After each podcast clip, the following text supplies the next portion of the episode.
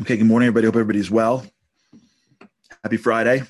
For those that are joining me live, thanks for being here. For those that are joining any day of the week, I had a little mishap in my house yesterday. My usual coffee cup got shattered. I'm using my other one. This is from my good friend, Rav Gav Friedman, who's an amazing guy and an amazing speaker. You should check him out. He's awesome. He saw this. Wake up and be awesome. For the guys who went on the momentum trip, you know exactly how important that is to me. So we got a new cup today, sponsored by a new cup. The boost today is dedicated for the health of Shifra Rachel Bas Devora. May she be healthy and well and live a long, happy, and healthy life, continuing the wonderful work that she does for the Jewish people, for family, for community. We've been talking about the relationship to things. Yesterday, we delved into this topic of unity. And just to be clear, the story that I told yesterday about my buddy, who is 20s, thought I was crazy for getting married. It has nothing to do with marital status. I'm sure that's clear. It has nothing to do with married, single, divorce. This is not what we're talking about. How much or how close you are to the physical things is secondary. What this is talking about is a relationship to things. It's a relationship to people. It's a relationship to property. When we relate to the things in our lives for their surface, we don't connect to their core. If I relate to somebody in my life now for what they do for me, how do I know? Well, I am most upset when they don't do the thing I want them to do for me. I can tell myself all day long that I love my employees and I'm the best. Yeah, but the minute they don't deliver for me, I'm upset. It's because what really I value, it's okay to grow and grapple for sure. But when I get upset at them, that the negativity in my heart for somebody else when they don't deliver for me is a litmus test for what value they have in my life. If a kid doesn't deliver a good grade for the parent and the parent is thinking about the kid, then clearly the grades are ancillary to the value that that kid brings to the parent, because the grades are for them. Or the love is unconditional. When we feel that negativity to somebody else, when the condition that we have with them is broken, that shows us that we're not there yet. Now, life isn't black or white, we're gray. And there are those people that just use other people. And they look at them only for what they bring to them. Sometimes these people are just clueless about this. Clueless. They have no idea. They're just so self-focused that they look at other people just for what they bring to them. And as soon as they stop, it's unbelievable. They'll get rid of them. Like with a hand. Because they never value them for anything but what they do. They value their hands. They don't value their heart. Their family's like this. It's sad. It's sad. Like this. They just wave their hand. You didn't invite us? Oh, you didn't invite us? War. War. With tremendous implications, cousins not talking to each other over a few dollars. I never really delved into the way I feel about my family member. Property's the same way. One of the most interesting moments in the entire Torah, the stories, which aren't stories, by the way, is the story of Jacob. Jacob comes back to the land of Israel with his family, and his name becomes Israel in a struggle with the angel of his brother Esau. But well, how did he get to that struggle? The answer is that he went back, he moved his family, and then he forgot small vessels, and he went back and crossed the river to get the vessels, and he was alone, and that's where the angel got to him. And the commentators ask, Jacob was incredibly wealthy. He left his family for small vessels, and the answer is that a righteous person doesn't just look at property like it's nothing. It's valuable. What I have in my possessions are valuable. Doesn't mean that I am overly obsessed with every dollar. I don't yell at people because they waste a dollar, but it's not nothing. It's a property. It's something. I don't just waste. I don't just waste things in the world because I don't need things. It's funny because those vessels, the rabbis teach us, were very much reminiscent. If some hold that they were the actual vessels that contained the Hanukkah oil, which makes sense. You see the depth in something, God says, let me show you what I can put in that vessel. That's going to be the vessel that's going to contain the oil that is the miraculous oil. You be spiritual, I'll show you spiritual, God says.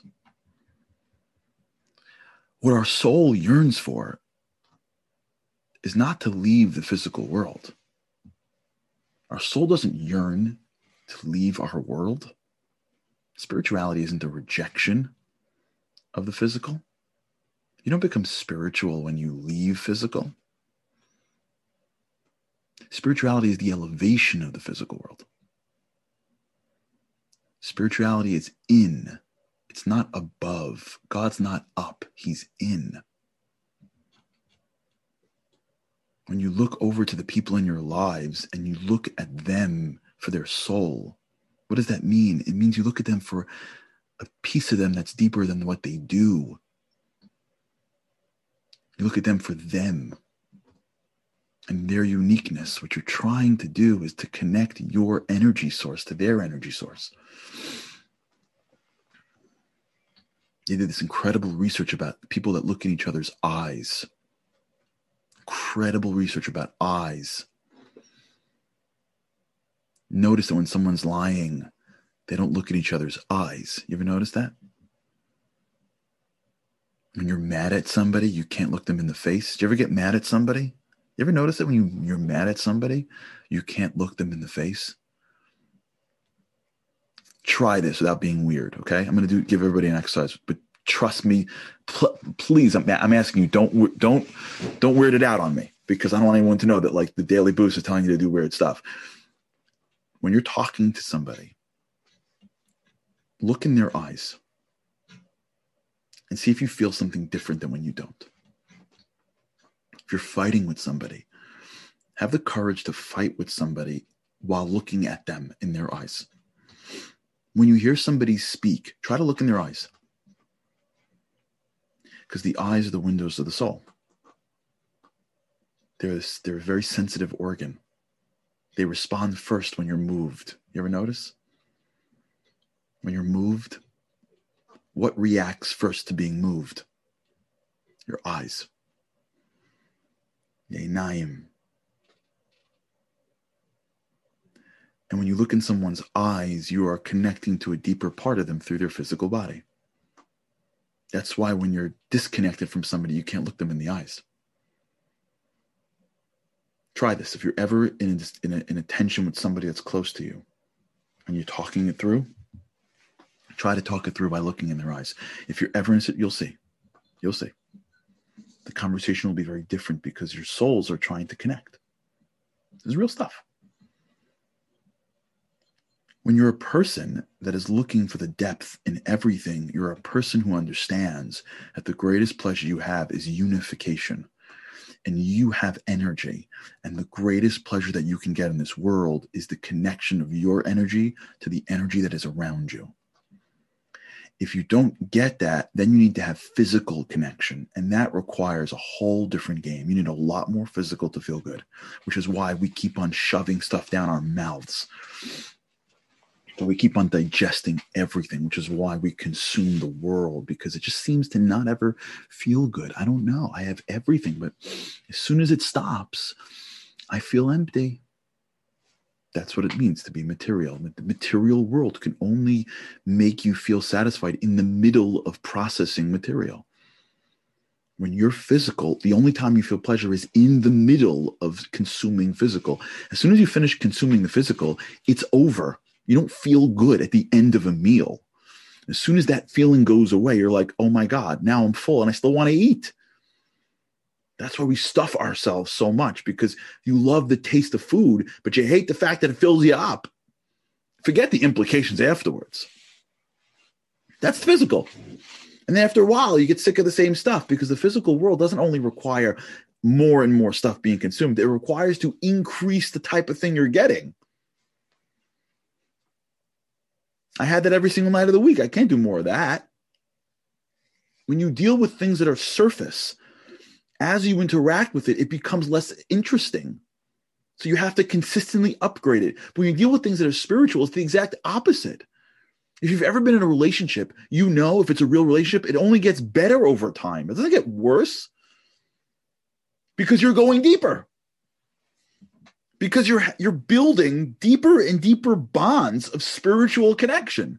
So the feeling you have when you're spiritually connected to something is deeper and deeper and deeper over time. If you're only physically connected to it, the feeling is more and more and more bored, less excited. So you need variety now. You got to change it up. Now we have this every night for dinner. I'm so sick of it. I've been to the same store. I've been to the same home. I wore the same clothes. I've been to the same job. I watched the same thing. It's not fun. I got to keep on changing it up, because I don't really connect to the depth of anything. I'm just consuming. So in consumption, if I got to keep on consuming at every single second, and in between consumptions, I got to consume something else with my eyes or my mouth or my hands. And the minute I stop consuming, I get this weird emptiness, and I don't like that emptiness. So let me just continue consuming. Can we do that, please? So I'm done consuming, and then I start planning the next consumption.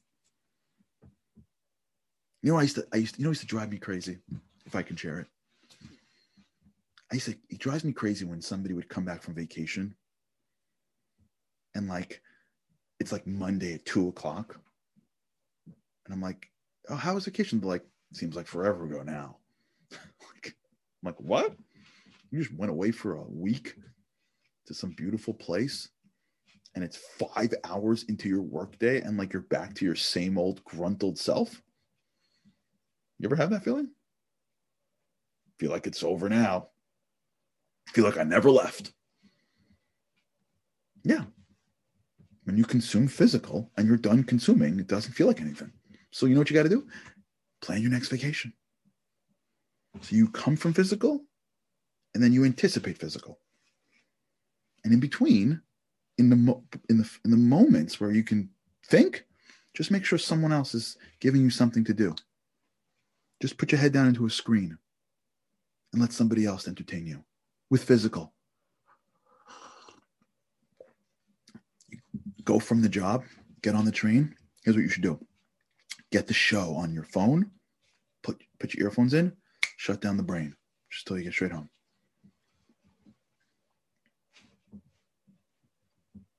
Physical to physical, with physical in between.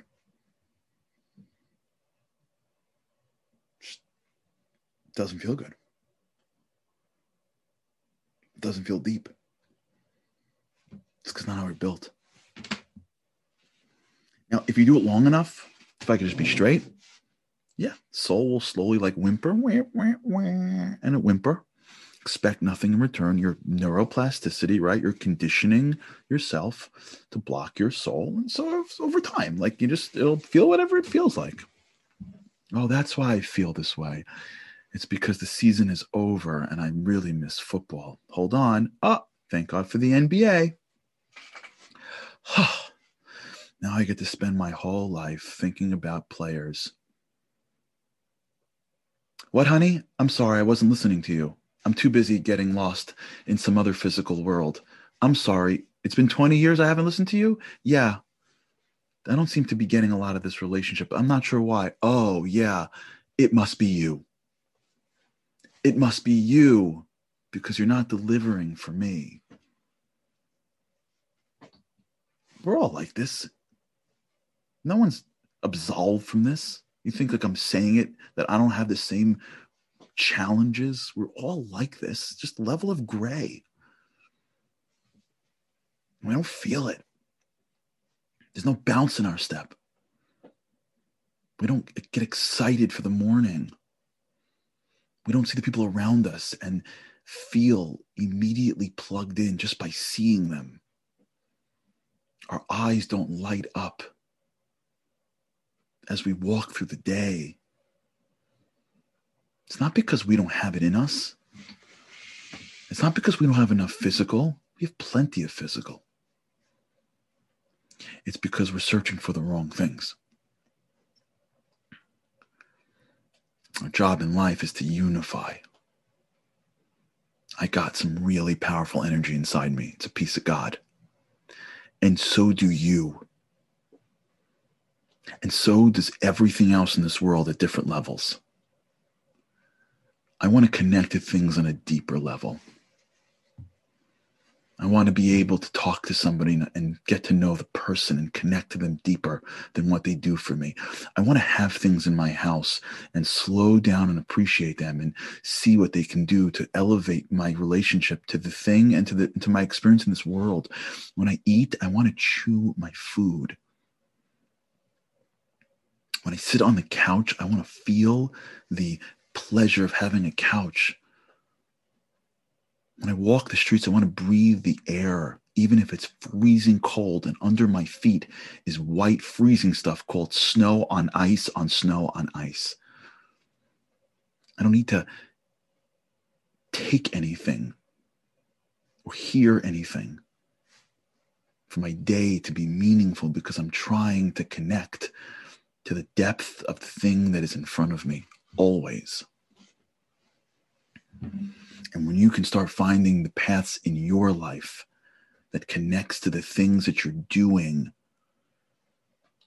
you can be nowhere and be everywhere. You can be sitting with a person in the middle of nowhere and be in levels of pleasure that the greatest vacation would never give you.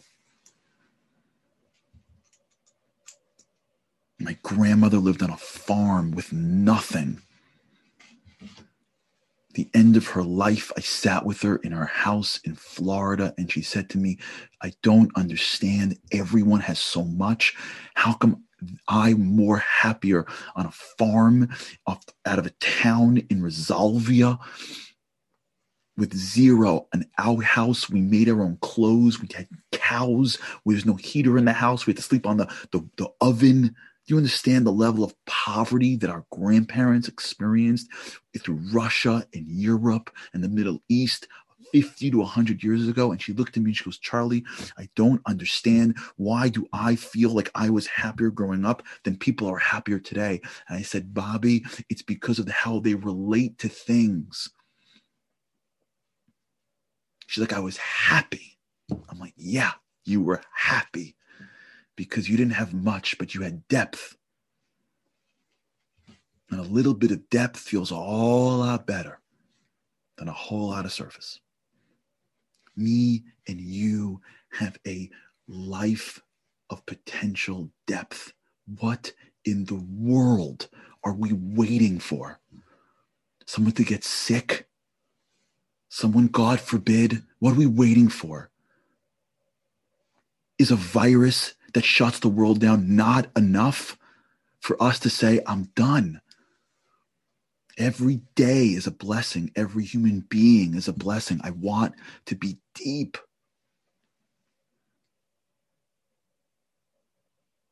Royalty is our destiny. And God is not settling for any less. I can tell you something. I know very little, but the one thing I believe in my core is that God did not put us on this world to be mediocre. He expects greatness because we're princes and princesses. When we look at the world from a prism of the spiritual eyes, and I don't care what your background is, denomination, religious level, stop all that. Stop all that like I'm not enough stuff. All it takes is us looking out to the world with a little bit of a different lens today and tomorrow and the next day. And slowly, slowly, we all see it. Which, by the way, for another conversation is what Shabbat's all about. But this is not for now. All right, guys. Ladies and gentlemen, again, I thank you so much for your time this week. I'm honored and humbled by your time. I don't take that lightly. For those of you who see me and say, by the way, I listen to the boost, you see, like, I feel blessed to have you. I really do. I don't take it for granted that you give me your time. It's the greatest gift you can give me, and I appreciate it. Really, I appreciate it. You honor me, and I'm honored and humbled by you. I wish you an incredible weekend, and I bless you that me and you should be real royalty, to live deep, meaningful lives with all of that we have, however much or little, to go deep. All right, everybody. Have a great weekend. Good Shabbos, Shabbat Shalom. With God's help, I can't wait to see you again next week. Take care.